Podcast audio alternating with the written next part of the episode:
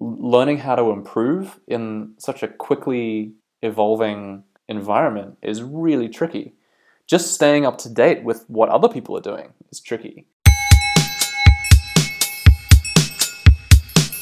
Episode 60, February 2015.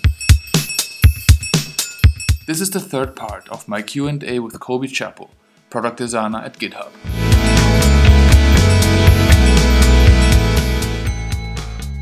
How did you improve as a developer slash designer? Improving as a designer is something I've thought about a lot, um, and it's something I'd actually like to write more about as well. And uh, it's it's the kind of thing that um, I'd very much like to, to to blog about more.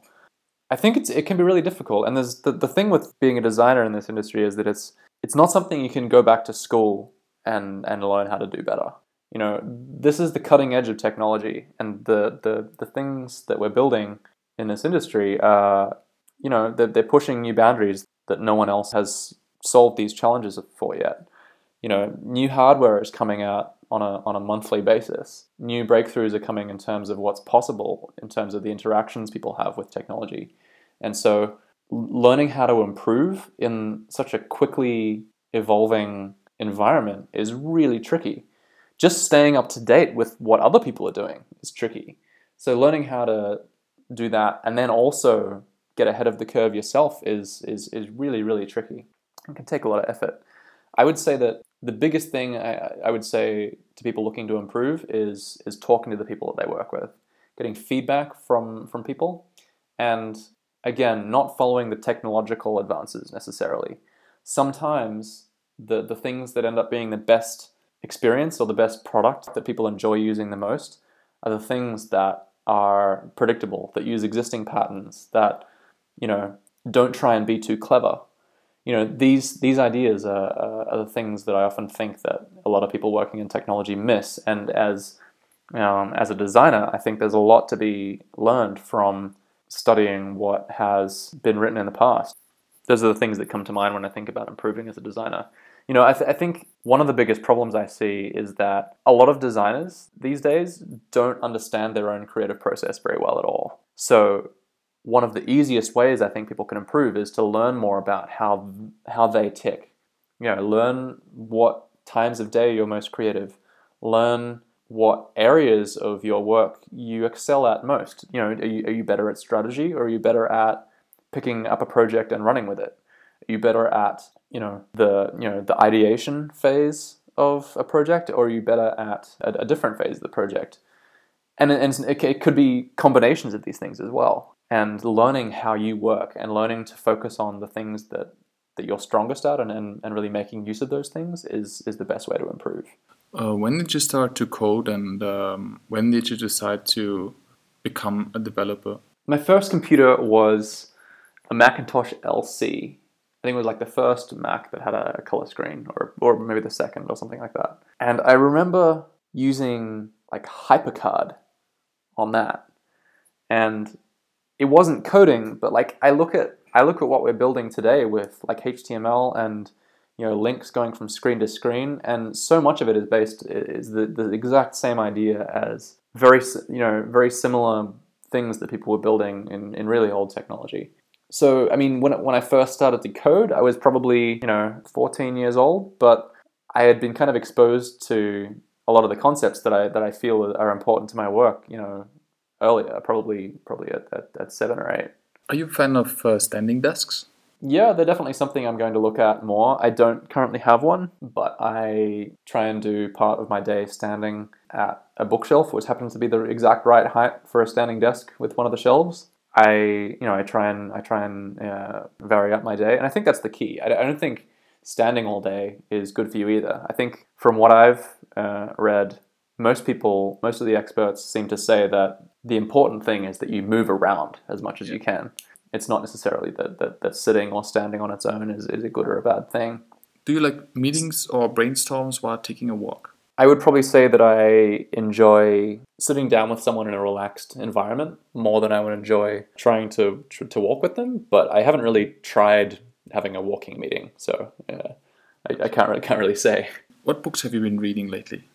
Fiction wise, I've been reading the Jason Bourne series, which I've been really enjoying. On the non-fiction side of things, I would say that my I haven't read them recently, but I would say that my favorite books would be things like uh, Zen and the Art of Motorcycle Maintenance by Robert Pirsig, and uh, his the follow up to that, which is called Lila, which I think is actually a much better book um, and clarifies a lot of the things that he wrote about in in Zen and the Art of Motorcycle Maintenance. I would also recommend that people read um, if they're at all interested in thinking about design and the creative process. I would highly recommend that people read a book called Notes on the Synthesis of Form by Christopher Alexander.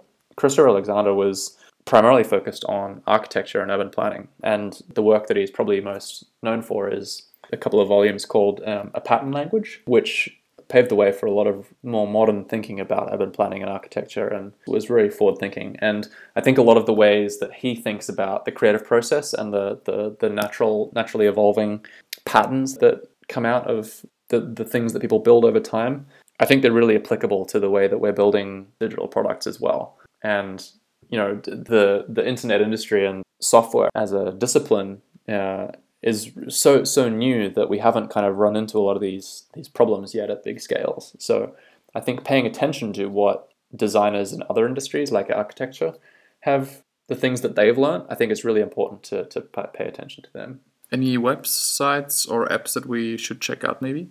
Uh, a website called everytimezone.com. If you're at all working with a remote team or dealing with multiple time zones on a daily basis, like I am, then you'll probably find everytimezone.com really useful.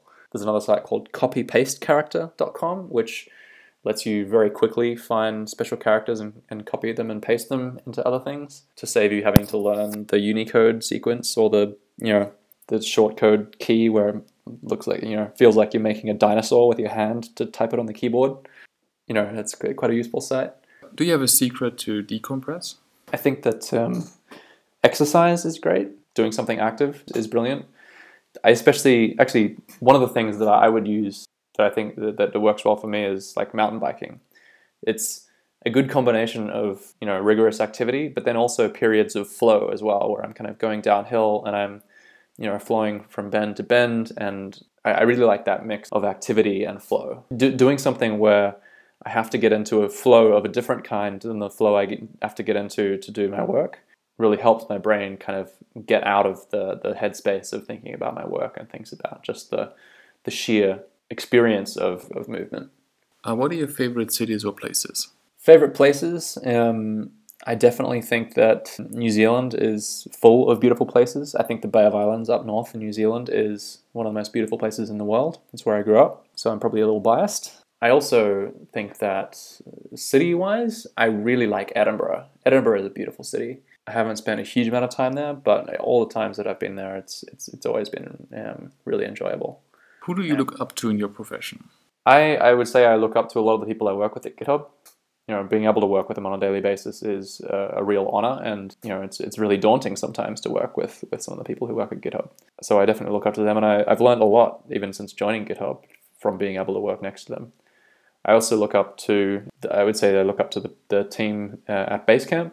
You know, Jason Fried and DHH and uh, Ryan Singer and the, the people who've built Basecamp and, and their products have done a really incredible job of of focusing on on building great product what do you like about working as a designer developer hybrid? Um, I like being able to see the things that I build come to life. I, I, really like being able to see them ship and see and hear from from the customers who end up using it. That's really rewarding, and I think that's why I enjoy working on product more than I enjoy working um, on client projects. You know, when I when I used to work freelance and when I worked for um, you know, contracted to studios and things like that, the the customer focused setup was was great, but I found it often frustrated me more than more than it, it created an enjoyment. These days, when I'm working, you know, now that I have a, a consistent product that I'm working on and I'm responsible for, you know, it over time, you know, I, I don't I don't hand off responsibility at the end of a project. I'm still responsible for the things I build, you know, long after the project is finished. I really enjoy that responsibility, and I really enjoy getting to know a product really intimately so that I can evolve it over time. I really enjoy that.